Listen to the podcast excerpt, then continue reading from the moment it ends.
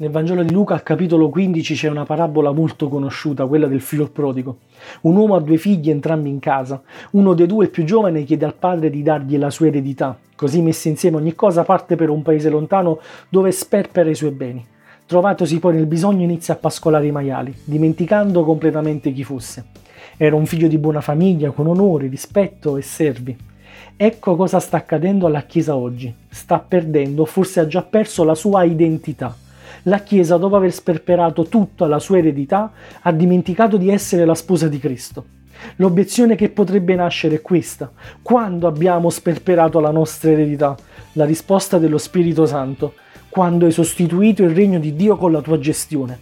Quando hai dato una dimensione imprenditoriale studiando e applicando la legge del marketing alla diffusione del Vangelo. Quando hai trasformato il regno di Dio che consiste in potenza in parole quando hai voluto dimenticare, trascurare, non riconoscere i ministeri che Gesù Cristo ti ha donato. Ed è così che hai abbandonato gli apostoli, i profeti, i dottori e gli evangelisti. Ecco come hai sperperato la tua eredità, Chiesa. Hai perso la virtù dello Spirito Santo e ti sei messa come quel giovane a pascolare maiali. Gente che segue solo il proprio ventre, le proprie passioni, la propria libidine, che si ingozza di qualsiasi cosa viene loro data senza nemmeno accertarsi della veridicità. Chiesa, tu sei stata chiamata a pascolare pecore, non a pascolare maiali. Hai dimenticato la tua identità, quella della sposa di Cristo, pura, senza difetto e senza macchia.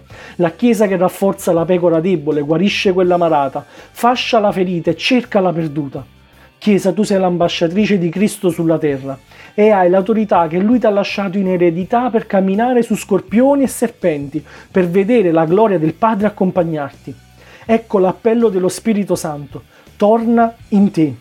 Il figlio prodigo tornò in sé, tornò alla casa del padre. Il padre lo stava aspettando a braccia aperte e gli mise la veste più bella, un anello al dito e dei calzari ai piedi.